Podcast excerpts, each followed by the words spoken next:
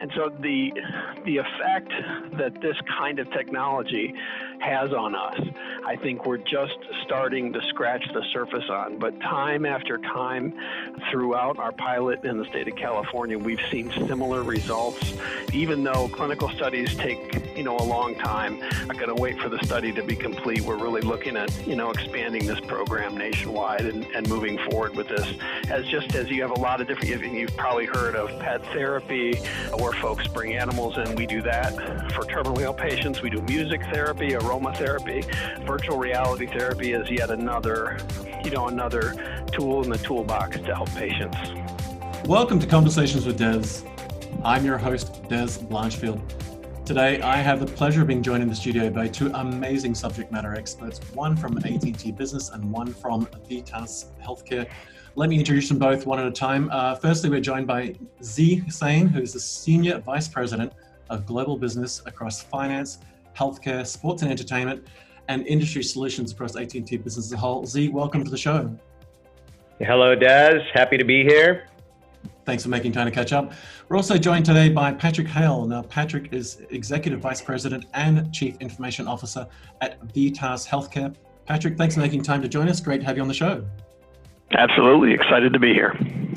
So Zee, you're responsible for leading enterprise sales teams focused across, I guess, bringing AT&T products and services and industry-specific sales across a very broad range of, of, key industry segments, which I'd love to get into at the moment, in a few moments. And, and Patrick, you got a very broad remit around the whole healthcare challenge, but specifically, I want to talk today around a project you both did in collaboration between AT&T Business and Vitas Healthcare, looking at the use of virtual reality and augmented reality, or let's call it mixed reality, for hospice patients, where I believe that AT&T and Vitas, Vitas being the nation's leading provider of end-of-life healthcare in North America, you launched a study that looked at combining 5G and virtual reality or augmented reality to test if you could reduce chronic pain and anxiety for certain hospice patients, and particularly alternative therapies around, I guess, making it easier for caregivers to implement uh, better outcomes and services at a time and place, uh, sort of that end of life thing, and also make it more comfortable for folk at a period of life that's probably one of the last things we want to think about in our lives. So before we do that, though, I'd love to just maybe just start with a very high level sort of industry catch up from Zee. I wonder if you could maybe just talk about some of the very high level trends and technology things we're seeing in that space. Maybe just give us an update of how some of the new and emerging technologies like 5G are opening up across the likes of some of your broad remit around financial services, sports, entertainment, and then we'll pivot back in healthcare. Yeah, absolutely happy to do it. As it's a it's a really exciting time to be in the technology space. I mean, no matter which vertical you look at, there's a tremendous amount of transformation going on, and uh, within that, you see some pockets of. Uh, quite a bit of uh, innovation. You know, the three things that I, I'm seeing uh, in the broader industry as I talk to different business leaders are everybody's focused on customer experience you know, certainly the second thing that that that we've heard quite a bit uh, from our clients is uh, driving operational efficiencies, and then the third is this uh, notion of uh, you know driving business agility, uh, the ability to have data to be able to make you know quick decisions, and that differentiates them in the marketplace. So I think that's what we're seeing broadly. You know, specific to the finance and sports and entertainment space. In finance, we're working on a lot of uh, initiatives around friction, frictionless interactions with customer. So you think about the finance space, you know, banking, for example, you want to interact with your customer through a mobile interface or online or face to face. And uh, a lot of our discussions are around okay, what does a branch of the future look like? You know, it's certainly a smaller footprint. What are the different capabilities that you would enable in that? And uh, historically, you know, we used to talk about a limited capabilities in a mobile type branch, but now with 5G, that's completely changing because of you know the bandwidth capabilities as well as the low latency. So it's it's it's pretty exciting discussions that we're having in finance. In the sports and entertainment vertical, you know, it's really all about the fan experience because uh, as you think about how you consume sports today, I mean, I can be at home relaxing on my couch watching, you know, a sports program in 4K or 8K on TV. So what is going to bring me inside that venue? and that's where 5G is really exciting because we've been, you know, working with uh, our clients around how do you leverage 5G to create these uh, engagement experiences with your customers. One of the ones that I believe you know you had uh, talked about in the past was this uh, pose with the pros AR type uh, capability in Cowboy Stadium, for example, where fans can go and uh, actually take a picture with their favorite players and you know be able to post it on social media. So so lots of lots of fun, exciting things happening in the industry and specifically in these verticals with around 5G. It seems to me there's like a general theme of, of a lot more full immersion, and I guess um, I'd love to look more specifically at healthcare with that in mind because uh, we're about to talk about that very topic with regard to mixed reality and augmented reality, virtual reality. Can you just maybe focus on healthcare for the moment? What are some of the biggest digital and mobile transformation opportunities you're seeing in the market now within the healthcare industry itself? Yeah, absolutely. So within healthcare, you know, we we've seen uh, all our discussions are centered centered around the patient experience. So historically, this this used to be about the patient experience inside the four walls of the hospital, because you know whenever we wanted to get care, we would go to the hospital, and that would be the extent of our engagement. So we're we're definitely having that, but uh, uh, it has now expanded beyond the four walls. So when the patient leaves the hospital, uh, you know, how do they engage with that organization, whether that's remote monitoring, whether that's telehealth, whether that's engagement through different tools provided by the healthcare organization. So I would say within healthcare, we were always focused on, you know, what was going on within the four walls, and there's really exciting things going on around that. But our discussions have certainly expanded to now include what happens to the patient when they walk out of the door and also, you know, some of the things that we've been talking to different healthcare organizations have been around uh, just driving operational efficiencies across their entire organization.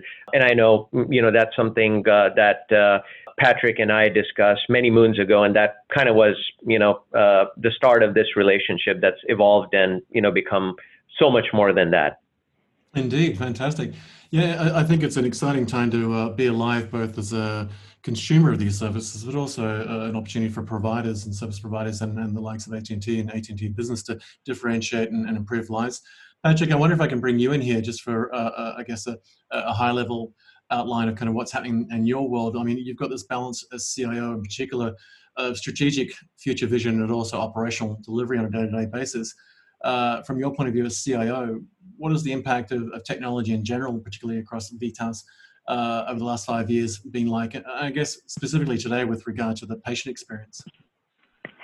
Well, I think Zee really nailed it. Um, you know, the bottom line is that healthcare is not about, and VITAS is not a company where it's a traditional healthcare where you kind of make an appointment to go see your doctor so you can go and wait in the waiting room for 15 minutes and then you can get called back in and wait for another 15 minutes waiting for the, you know, waiting for the doctor that you're waiting for. Um, you know, so at VITAS, we, we are about patients facing life limiting illnesses. And so for us, you know, we're very passionate. Every every minute counts. So there's a real element of our business that being responsive to patients in their moment of need as quickly as possible. Speed is a real element for us. And so we can't be a traditional call for an appointment, come in and have the patient come to us. About 80% of our workforce is mobile. You know, they don't come into a office every day. They go to the patient's home. About 85% of our clinical encounters happen in the patient's home. So we um, have made very big investments in mobile, and we've really uh, created a clinical mobile workforce using uh, iPhones as our clinical workstation, and we do that all across the country in almost every major urban market across the country uh, every single day, uh, seeing about um, 90,000 patients. Wow, it's, it's a phenomenal scale to think about it, and I understand that uh, you're leveraging technology like AT&T's FirstNet, which I'd like to get into in a little bit later. Um, I wonder if we could maybe just dive into the collaboration you recently ran, which uh, for me was was particularly exciting because I, have been looking at space myself for, for a long, long time. In fact, uh, before we hit record, I think I disclosed that I've been working on the likes of VR in my own time on platforms as early as the Amiga 500s, for goodness sake.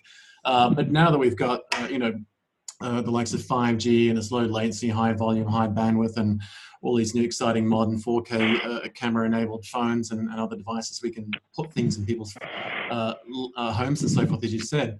Um, I wonder if we can talk maybe about the collaboration between AT&T and AT&T Business and, and, and VITAS Healthcare with the VR trial.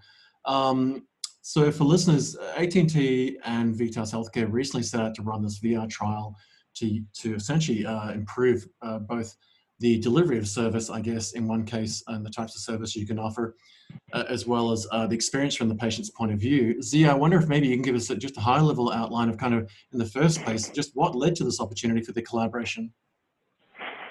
Yeah, happy to. Um, so, uh, you know, we're really fortunate to be working with uh, Patrick and his team. They they treat us like uh, you know advisors. We have a seat at the table um, to discuss business outcomes. So, um, you know, as as Patrick mentioned. You know, given given their employee population is outside the office, they had worked pretty closely with us around uh, mobilization of the key applications. So w- we were, you know, at the ground level, very closely collaborating and uh, working on solutions to uh, mobilize these things that will help their, um, you know, their uh, caregivers be much more efficient, much more effective. As part of those discussions, when we had them at our executive briefing center, we did uh, a uh, demo of uh, uh, our VR platform. Basically, we used uh, Magic Leap, and you know it was content that was uh, created by AT&T. And as as we were brainstorming, um, you know Patrick and team said that th- there's definitely some um, compelling use cases in our space here, um, and that's how we we started working on it. And, uh, you know, initially the trial was focused around a very specific use case, which was can we use um, VR, uh, the, the device, the content provided by AT&T, the connected provided by AT&T, to potentially look at distraction therapy for patients that, that might not be mobile. Um, so that's that's how it started. I think Patrick, what we looked at initially were you know very specific content tracks. Right, there was um, a tour of Machu Picchu. There was a meditative walk. Yeah. Uh, in the garden. Um, so we, we kind of started pretty specific uh, in that distraction therapy case. Yeah, and even if I can go, I'll take it take it all the way back before our executive briefing with AT&T. I mean, our journey on virtual reality uh, started um, when I attended a team meeting in California, and um, you know our caregivers come together to talk about and discuss all the patients within their patient portfolio. And at one of these team meetings, we were discussing uh, an elderly uh, an elderly woman who wanted to see her grandson graduate from college. That he was the first college graduate in their family, and she really wanted to go but she couldn't get clearance. She would have to get on a plane, and she couldn't get medical clearance to get on a plane to go attend the graduation. And we started our, you know, kind of our journey into virtual reality with trying to get her and have her feel present at her grandson's college graduation, which we were able to do with tools. So, right on the cusp of of making that happen for this patient, so she could see him graduate, she could be a part of the family. They we had an interactive screen uh, set up at the other end, and we're able to, you know, have kind of a shared family experience for her. Um, then we walked into this executive briefing, and and we got a taste for what the capabilities are over 5G 5G and why 5G is so important to the capabilities that we've been able to build out is that, you know, this level of signal allows you to have a complete 4K experience in remote locations. So if you're even if you're in a cinder block basement in the hospital, right, you uh, can put on virtual reality goggles, access online content that is relevant to the patient. So you know, some some patients you know want to go visit their country of origin.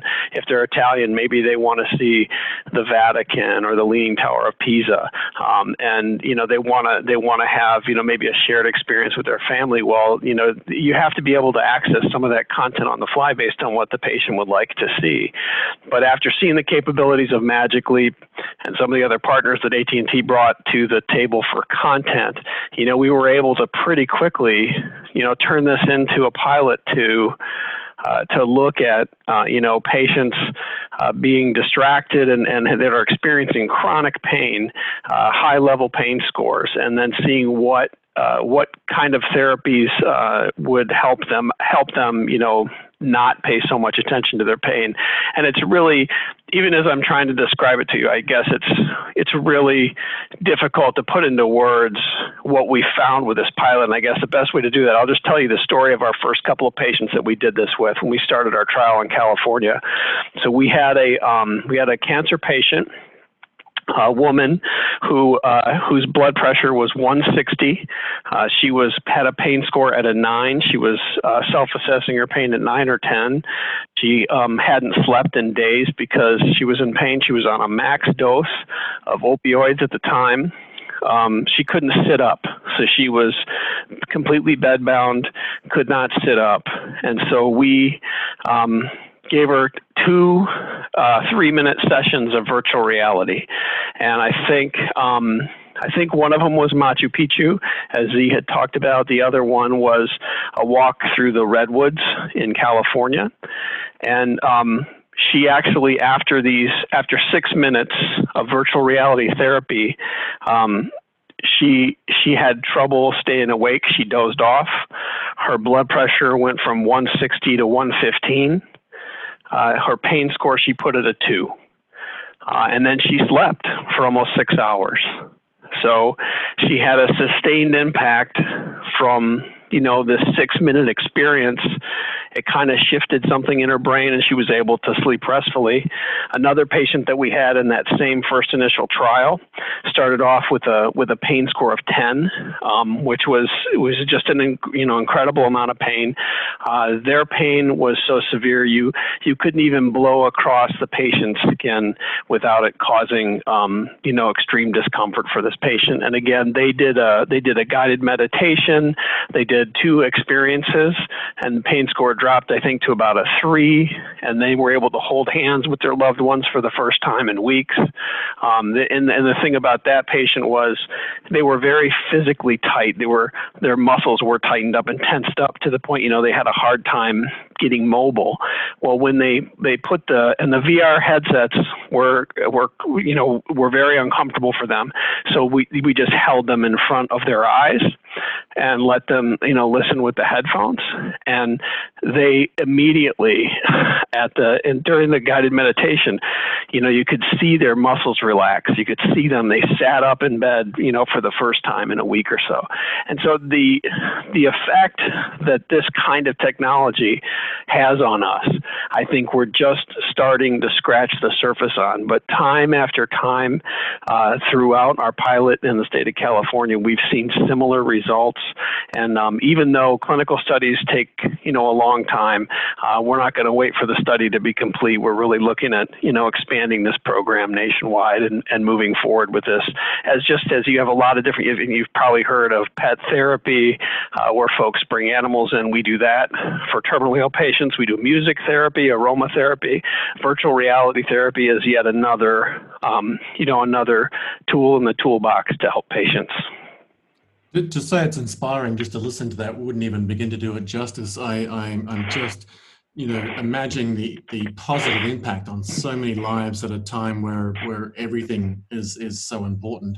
Uh, I imagine there's a flow on benefit from this as well, and that is that the, the clinical care of the individual patients themselves is one thing with their experience, but then the flow on benefits to the family and the loved ones around them to see their loved ones starting to find some peace, as you said, maybe get some sleep I mean, there seems to be so many upsides to this. I can't imagine any downside. Well, I mean, here's the here's one of the really cool things that you know we didn't anticipate that turned out to be, you know, probably one of the most important, um, you know, important things that we've seen out of all this is that, and I'll, I'll go back to that red, the walk in the redwoods. You know, so this was a, a woman that had grown up near the redwoods of California, and so this was a you know a pretty important touchstone with her. And while she's going through that experience, she's telling her loved ones ones about it that are in the room of what she can see and what she can experience.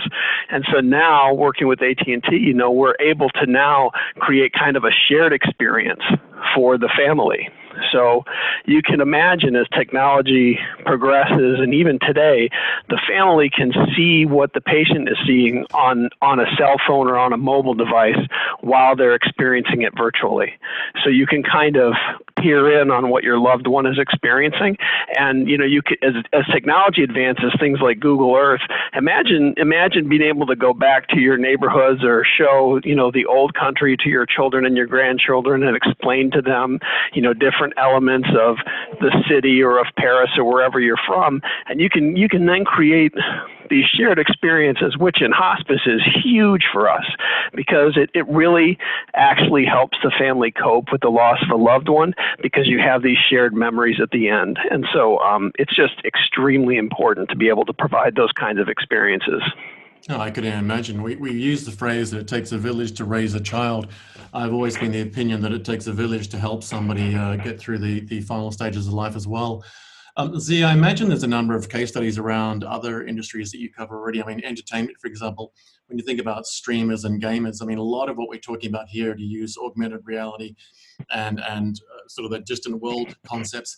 I mean, across the AT&T network and certainly with, with 5G as it's uh, emerging, we've got key industries like the gaming industry, you've got sports industries where this kind of thing's already happening. And I think about you know what we are talking about with people going for a walk through Machu Picchu or through you know redwood forests I mean, gamers live in an immersive world all day. They stream it. It's a multi-billion dollar industry.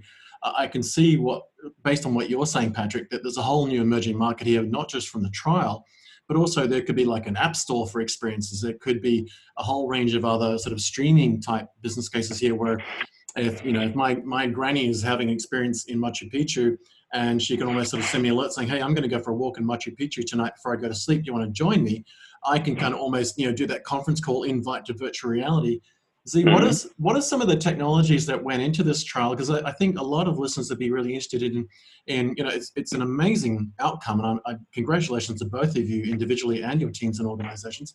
Zee, the, the foundational components that went into this, I wonder if you could just briefly give us a couple of minutes on the infrastructure around the networking, the data comms, the security, that, that kind of went into putting this trial together from a technical point of view? Because I'd like to then pivot back to Patrick from a business point of view of what went into pulling it together. Yeah, absolutely. So, uh, really, at the basic level, there's three components. Does you know you have the actual uh, VR headset, and that's powered by Magic Leap. Um, you have the connectivity, which is uh, we could argue is the most important component here because uh, with 5G, you know, you have the characteristics of uh, uh, you have uh, blazing fast speed. That's that's the technical term. You have uh, uh you know you you have uh, low single digit latency, which is which is really the game changer aspect um, of 5G because uh, if there is, uh, you know, more than a certain amount of latency, then the experience is not immersive. Um, but uh, with 5G, the latency is so low that uh, it, it, it is truly an immersive experience. And then I, I really do want to underscore that point because it is it is especially in the therapy sense, it is so critical that this be as close to reality, almost indistinguishable from reality as you can possibly be. So when you have jumping video or kind of jarring interruptions in audio or video, it, it this is it, it goes from being you know amazingly effective to almost not effective at all. So that so that experience is so critical, especially when talking about the clinical efficacy of these of this technology. Yeah, absolutely. And and then the third component is uh, the content itself. And as you mentioned, you know, you, you gave us a business idea that you can go in an app store and you can actually, you know, uh, extract experiences that you want to have on the VR device. Um, so certainly, you know, with uh, us having uh, uh, the WarnerMedia uh, companies as part of the AT&T umbrella, uh, we're certainly best in class at that, right? I mean, we we are content creators, and and we can certainly customize con- uh, content. So the three com- the, the three key components here were the actual VR headset, the 5G connectivity, and then of course the content itself. Patrick, from a business point of view, uh, you know, everything you've covered so far to me seems like a no-brainer that it makes business sense. But from the from the get-go, you've obviously had to catch up with some of your peers, and it, and it seemed to be a good business case to run. Uh, I think listeners, now that we've understood the fundamental components from Zee as to what AT&T and AT&T Business brought to the table from, from network connectivity and you know high throughput, high bandwidth, low latency connectivity and other devices and partners like uh, Magic Leap when you put the business case together, I'm sure listeners would love to sort of get your journey that you went through and, and, the various key steps of putting the business case together, costing it out, and just pitching to the organization saying, We've got this idea. It seems to make good sense on, on paper. Here's how we're going to run it, run it through. What was that journey like from your point of view as CAO back to the business to, so they just get the idea up and running and funded and then roll the trial? Well, this is one of those rare ones where um, you know, we we we had to fight like uh, like the Dickens to get the pilot to go forward. We had to find clinicians that were actually really engaged in this and really, um, you know, believed in giving it a try. But once we tried it, I mean, it's it's that's when the no-brainer came in. So this is one of those rare projects where the success and the impact on patients and their families has been so great that it's it's not you know it's not necessarily about the business case right now. This is about we have a viable therapy option and we need to really understand how far we can take this and to the extent clinically it can have an impact. And we're lucky enough to have an executive team that believes in it and is uh, willing to invest in it. And, and Patrick, uh, in this case, I mean, uh, uh, I think the pilot was fairly small, right? It was uh, uh, five or so, and now you've expanded it quite a bit, and now you have demand from the business to expand it pretty significantly. That's correct. That's correct. So, and we'll and we're gonna we're looking at that, and so part of that expansion is work that's actually in progress right now. So as we expand this, you know, when you move into different communities, that's that's kind of the challenge of this too. As you move into different communities, different content becomes relevant than other communities. So you have different patient populations with different needs and servicing that. So I think you know just what Zee said, those three components. I think we've got the first two nailed, but really the consumption of the content content is an ever-changing need, and it's one that we're, uh, you know, we couldn't be better positioned with AT&T as our partner there. But that I think is going to be a challenge every market that we enter into with this with this therapy that we're going to have to, you know, continually challenge and make sure that we have it fresh and updated. So that I think is one thing that we'll be working on, um, you know, going forward as we roll it out. Uh, indeed, and obviously this trial uh, was around the sort of end of life uh, hospice care scenario, and and and as you mentioned, sort of in people's homes and their normal you know place of comfort. But I can also see the other end of the spectrum that you know uh, uh, young kids who are, who are, who at early stages of lives and, and challenged with the likes of cancer and other life-threatening diseases could have exactly the same experience because we know you know again from the gamer experience i mean kids get lost in games for hours if not days and there's oh, a reason yeah. for that no. right? um, I can imagine that, you know, we've seen it in education, we've seen it in entertainment. I think it just makes it's such a natural pivot in healthcare now. And I think it's an amazing opportunity to improve lives at the end of life. But I, I imagine it goes across the full gamut. Uh, and, and also, I think there's a, it, it, surely there's a telemedicine, remote medicine opportunity here uh, for the very same reason that you don't necessarily yeah, to, this is, I mean, I would I would just this is a giving tree. So this is this this level of technology, and when we go past virtual reality to augmented reality, if you think about in in healthcare today, you know, widespread, not just hospice. You think about in healthcare, one of the biggest challenges is training your clinicians, training your clinicians on real scenarios that they're going to face in the field, right? So we have this system today where we put interns out there on deck, and we have them sort of watched over by other more seasoned clinical staff, but we, we put them into learning hospital environments, et cetera. But just imagine kind of turning that whole training, uh, you know, experience on its head. And if you can provide virtually an experience for clinicians and doctors, not only for clinical training so that you're not, you know, experimenting on patients on anything or getting experience on patients, but you're doing it virtually well in advance before you ever have to touch a patient. If you can make that experience as close to reality as possible, that's going to create better clinicians. That's going to create better clinicians. And then you have bedside, all kinds of bedside manner situations where you know you're getting you're getting people that are coming right out of medical school and they're thrown into these really difficult social situations. I mean, I used to be a CTO for an acute care hospital, and uh, you know if you really want to see what happens with humanity, spend some time in the ER on Halloween. So I had the pleasure of being the administrator on call during Halloween, and it is you know you are going to run into situations I will guarantee you helping the public that you would never thought you'd ever face as a clinician in some of these situations situations. And, but if we can have the social aspect of medicine, the bedside aspect of the medicine, um, be kind of a scenario that's run virtually before the clinician is ever put in those situations so that they're better prepared for kind of the, the side of healthcare that school doesn't prepare you for. I think, you know, you're just talking about a completely different model for preparing clinic, the clinical workforce in America if we can embrace technology like this. So, you know, imagine being in your exam room and, and having augmented reality patient there that you're going to interact with and they're going to react in certain ways and they might experience certain symptoms and you're going to get a chance with a very in a very real experiential manner to be able to uh, to be able to learn from. It's just it's a real game changer. And and so you know that's the promise of what's coming and that's the kind of thing that really gets me excited. But if your company's not adopting virtual reality and the, and the skills and capabilities that exist today, I think you're going to find yourself behind very quickly. I, that's I think that's a one-liner that needs to be on the back of someone's business card. Um, and uh, you know the example you gave of using it for, for training. I mean, I can imagine a scenario where, with permission, you were able to record somebody's experience and then provide that as a learning package so that millions of, of students coming through the healthcare education program can look at it and go, well, this is a scenario that played out in, in, North America. This is a scenario that played out in Southeast Asia. This is one that was in Northern Europe. This is one in Australia, New Zealand. The different right. cultural and behavioral challenges, the language challenges.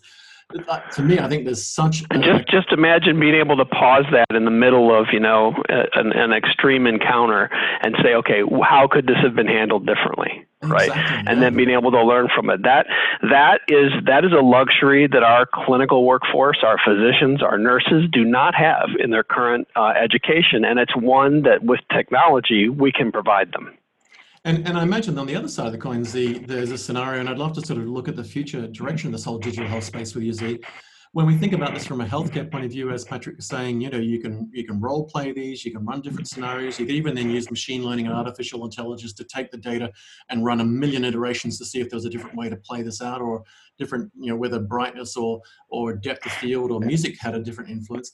Um, but you could also then replay that from a technology point of view and say, well, you know, what was the impact of moving different frame rates? What was the impact of moving mono versus stereo audio? Or you know, where were the latency gains? when, when we think, uh, Zee, when we think about some of these case studies and the examples we're talking about, I'd love to get your thoughts on sort of the, the future direction of digital health as a whole. And then I'd love to sort of come back to you, Patrick, with regard to how it relates to what you're doing in your organization. But if I was to sort of say, I mean, Zee, you're in a really unique position in so many ways, and particularly your broad remit across multiple industries. But in healthcare, you literally live with your finger on the pulse every day, if you'll pardon the pun, I wonder if you could just give us a view and a sense of kind of where you see from AT&T and AT&T business's point of view, the future of digital health evolving from a service provider's point of view. Yeah, uh, I think uh, we're really excited about what's going on in the healthcare space, especially from a service provider uh, perspective. Um, you know, as I mentioned, this whole notion of this whole connected enterprise, not only inside the four walls but outside as well, and there's just so many scenarios that you know play out as you as you think about the patient journey, or as you think about uh, any of the caregivers or the doctors or the nurses in the enterprise, you know, an example uh, for us could be a, a, a, patient coming into the hospital and going through, you know, the uh, what can be a sometimes difficult and laborious process of check-in through uh, a kiosk and be able to do it pretty quickly. Um, you know, on your app on the phone, be able to have the wayfinding uh, app, uh, wayfinding capability that can navigate you through the hospital to exactly where you need to be for your appointment, being able to get the results pretty quickly because uh, the hospital's 5G enabled. So you did uh, MRI and, uh, um, you know, these big files were downloaded extremely quickly and they were able to get the files to the people that needed to get to without, you know, having this constraint of the bandwidth uh, to be able to get these files to other folks. So I think from a service provider standpoint, within the four walls, we see a lot of opportunities to really elevate uh, the patient experience. Also, you know, drive efficiencies. As I mentioned, uh, maybe a specific example is, you know, when you when you go to the hospital, you get an MRI done, and you know, this file is usually five six hundred megs. So uh, sometimes you're not going to get the results for a couple of days, and it's not because um, uh, it, it's it's not because you know somebody can't analyze it quickly and give you uh, you know give you uh, a verdict on what's going on. It's it's just really a matter of being able to access that file. It's so big. Uh, usually the bandwidth limitations make it hard for you to um, you know download it in a timely manner, and then a few other people might have to look at it. So it becomes an issue of uh, transporting those large files. So in a connected uh, hospital where you know you have 5G powering uh, the bandwidth, you should be able to move these files around pretty quickly. And uh, for something like an MRI, you might not have to wait for 24 to 48 hours. You might be able to get results pretty quickly. So um, so those use cases are certainly you know very interesting. And then when we go outside the four walls and uh, um, you know the telehealth applications are fantastic because uh, if you want to consult with your doctor uh, an immersive video call powered by 5g is uh, a compelling use case because uh, you know if you want to show them something on your arm you know hey i have uh, uh, you know, this uh, wound, I have a lesion. Um, it wasn't previously possible just because, you know, the connectivity was just so good. Now with this immersive video, um, you have that really good connection even outside the four walls. Um, you know, uh, uh, other example would be the wearables and the data from the wearables and being able to access that and being able to analyze that. So I think from a service provider standpoint, uh, there's just a tremendous amount of opportunities, and ultimately the the goal is to you know help uh, this industry drive towards. Uh, an end state where um, the care is preventative, it's predictive, and it's you know very responsive. Underpinning all that, just uh, before I come back to you, Patrick, Zee, I imagine cybersecurity is, is on the top of everyone's mind on a whole range of things in enterprise. Uh, I'm sure it's the case that in healthcare it's even more pertinent.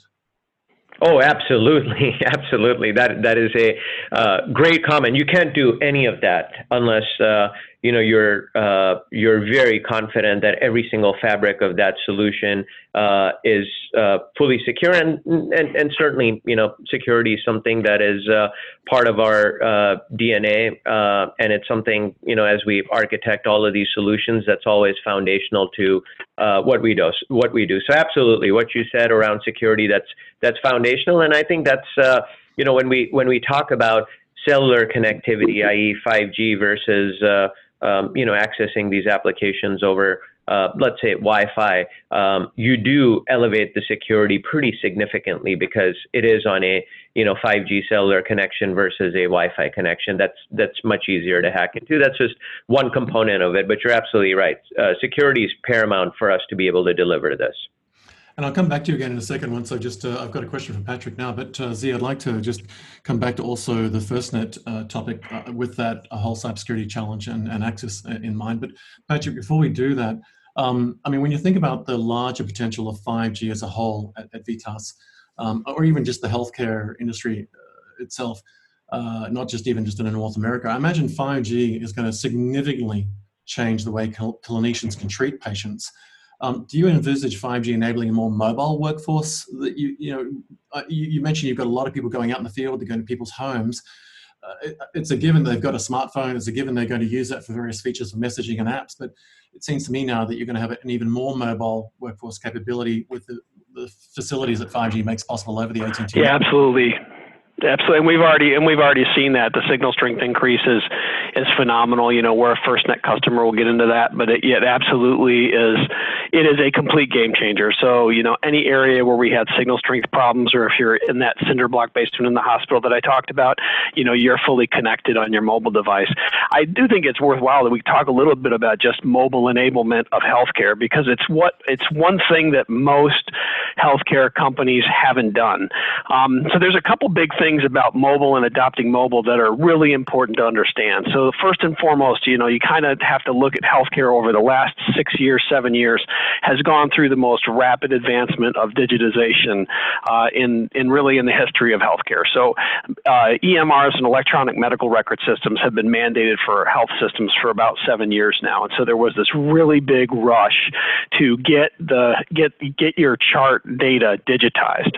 So get it out of paper and get it into digital And one of the real unintended consequences of that is an experience I think every single one of us have had. You know, if you're a physician in a hospital, you get about eight minutes per patient when you're doing your rounds. And today, our clinical workforce in America is so dissatisfied because they're spending six or seven of those eight minutes with their back to the patient typing in chart information. And so you can imagine the impact on that clinical encounter, on the satisfaction of the clinician that's in that encounter, on the satisfaction of the patient that that is in that encounter when they just feel like they're feeding the technology. When technology has now become the centerpiece of your clinical visit, it has the computer has to be fed. I've got a physician friend of mine that says, you know, he's a little cynical and he, you know, he says, Patrick, all we've done with EMRs is we've successfully created the largest data entry workforce mankind mankind has ever seen. It's the largest and most expensive data entry workforce.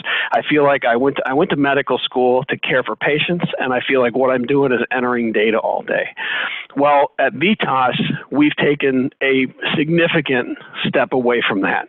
And so what we do at Vitas is we use the inherent power of mobility. So when you think about your mobile phone, your mobile device or an iPad, we have a, we have 11,000 mobile devices, iPads and iPhones that are clinical workstations for our clinical folks.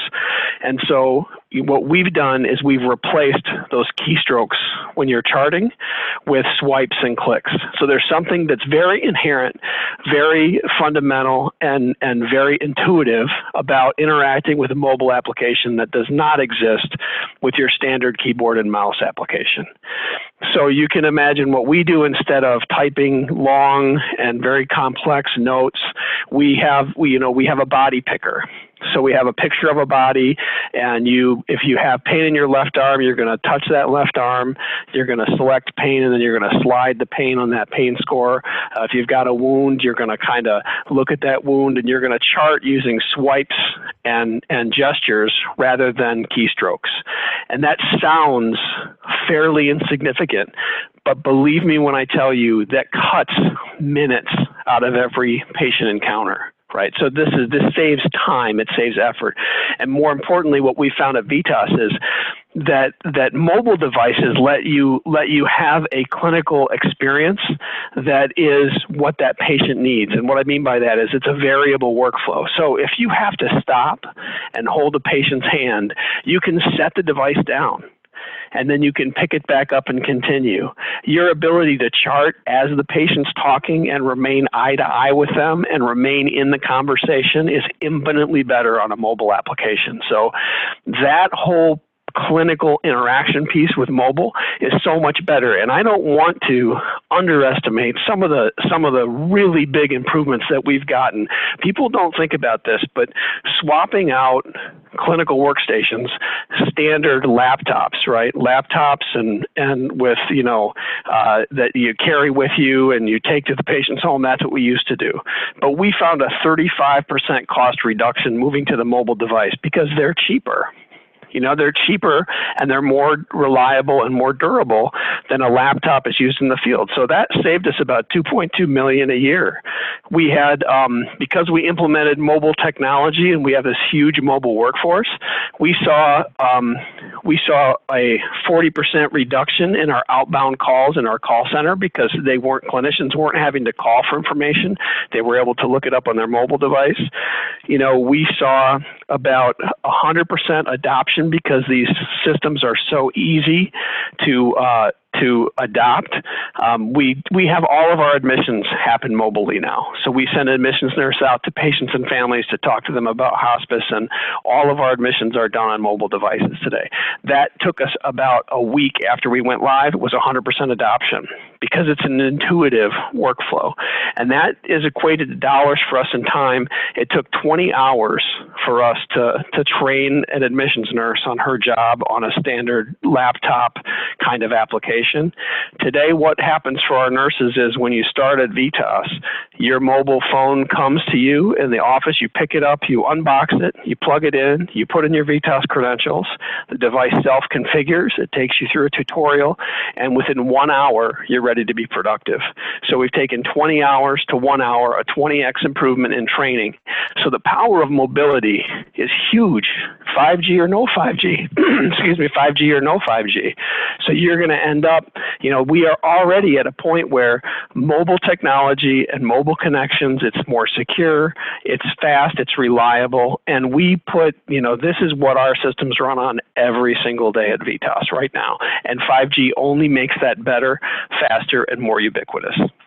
It's exciting. It's almost gamification of a work workforce that, uh, as you get younger and younger generations coming through, they are cloud natives, they're digital natives. They just assume that, that they're going to use their device to do it in the first place. You know, it, it's really funny. We, you know, we, uh, you know, we live our lives on our mobile devices, but for some reason, most of our, you know, most of our work is still done on PCs but that that really does need to change and it's up to us to adopt it it's up, up to us to bring these solutions that exist into the workplace and we i really believe that's one of the keys to transforming healthcare is to get mobile no, I think it's very exciting, and uh, that whole data entry problem. I can imagine that eventually, uh, you know, smart speakers, smart agents will change that. Because uh, I always love the phrase uh, something to the effect that voice is a new killer app we haven't leveraged. Zee, I wonder if I can come back to you because underpinning all of that, I, I, get the sense that FirstNet is almost a given in a lot of your circumstances. For listeners outside of North America, I wonder if maybe you can just briefly give us a 30 second summary of what FirstNet is, and then we can sort of talk about where it's fitting into this whole, uh, I guess, business opportunity with VITAS and then and this project.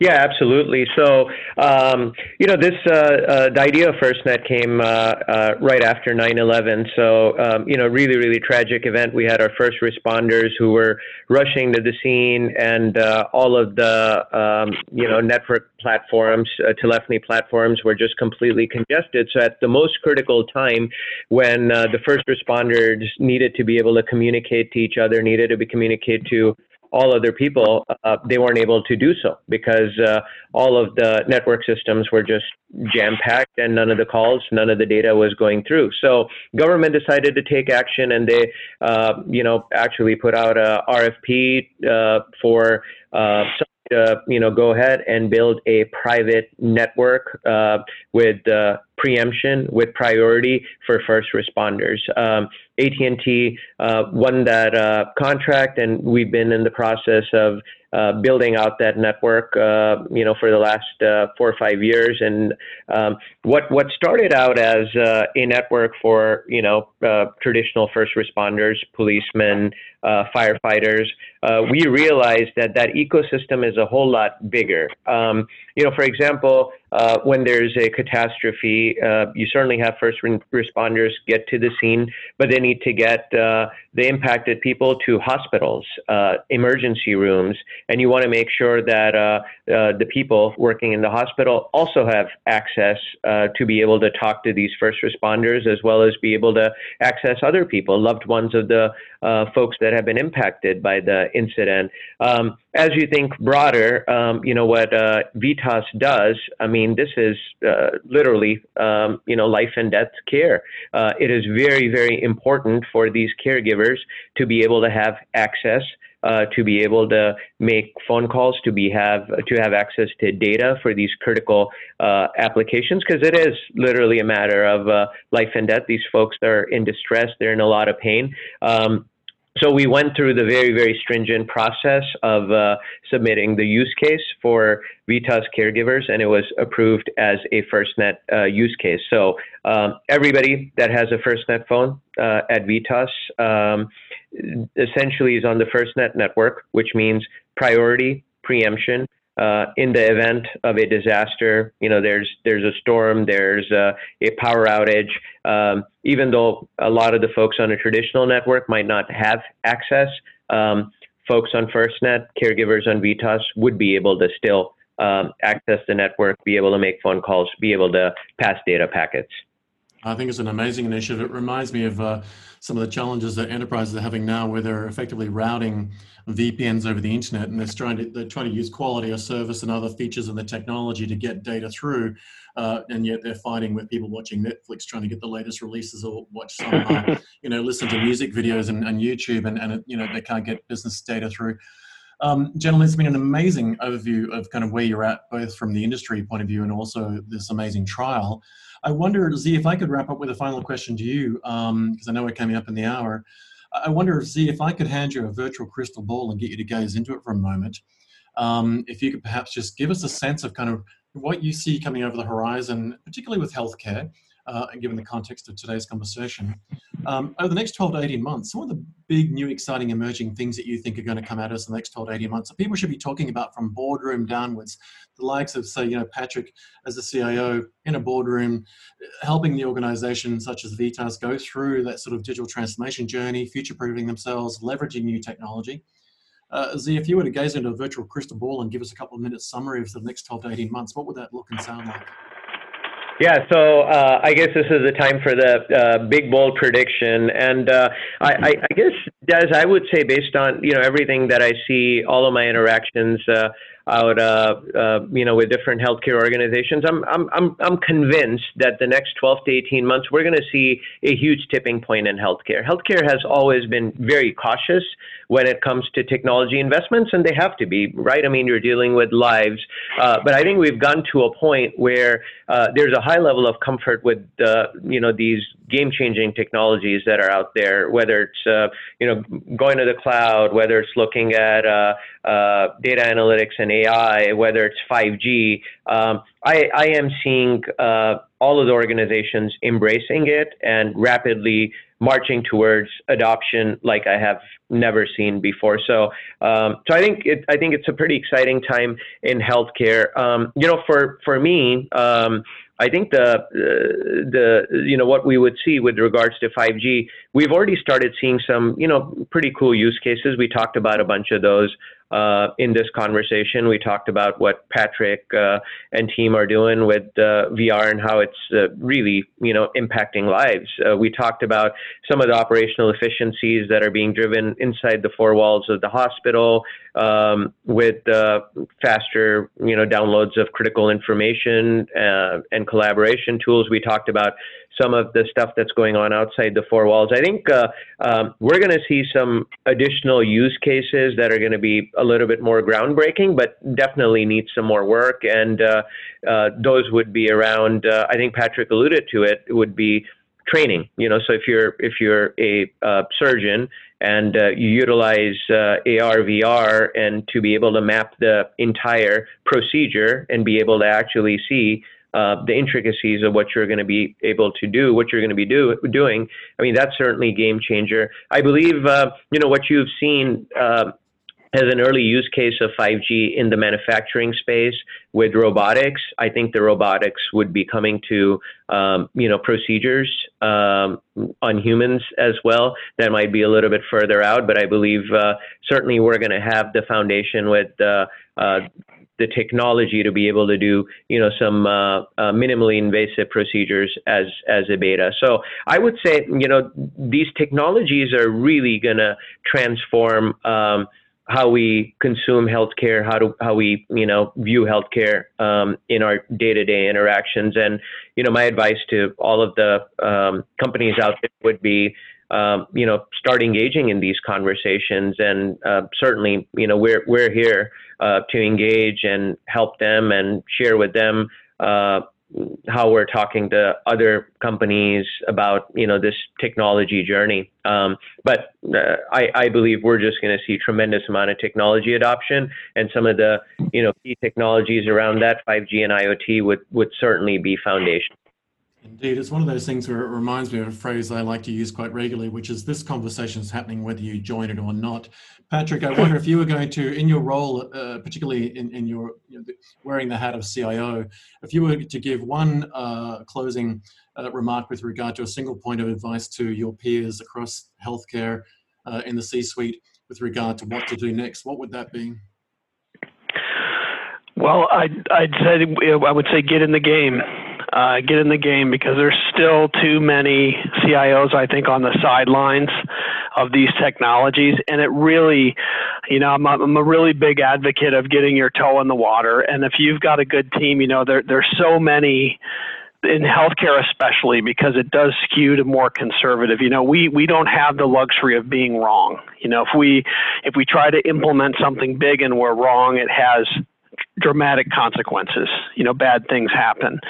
But there is a way to innovate in healthcare. It is not an excuse to sit on the sidelines and do nothing. But there, right now, today, right now, today, we have all the technology we need to solve the problems that exist in healthcare. And that's just a fact. You know, it, it is possible to resolve everything that frustrates you as a user of healthcare has probably been fixed in other business verticals. You know the fact that we can't share information among you know providers. If we go to our family doctor and our family doctor says go see a cardiac specialist who says uh, go see you know go see a dietitian whatever why do we have to answer the same question 16 times you should not have to do that and you know what this generation of patients that's coming up is not going to tolerate it so at vitas we're very focused on being the best partner we can be to our referral sources, to our hospitals, to our nursing homes, being the best provider we can be to our patients and their families. And the one thing we're not going to do is stay out of the game. Because even if you're one of those CIOs that believes, my gosh, this is all a lot of hype.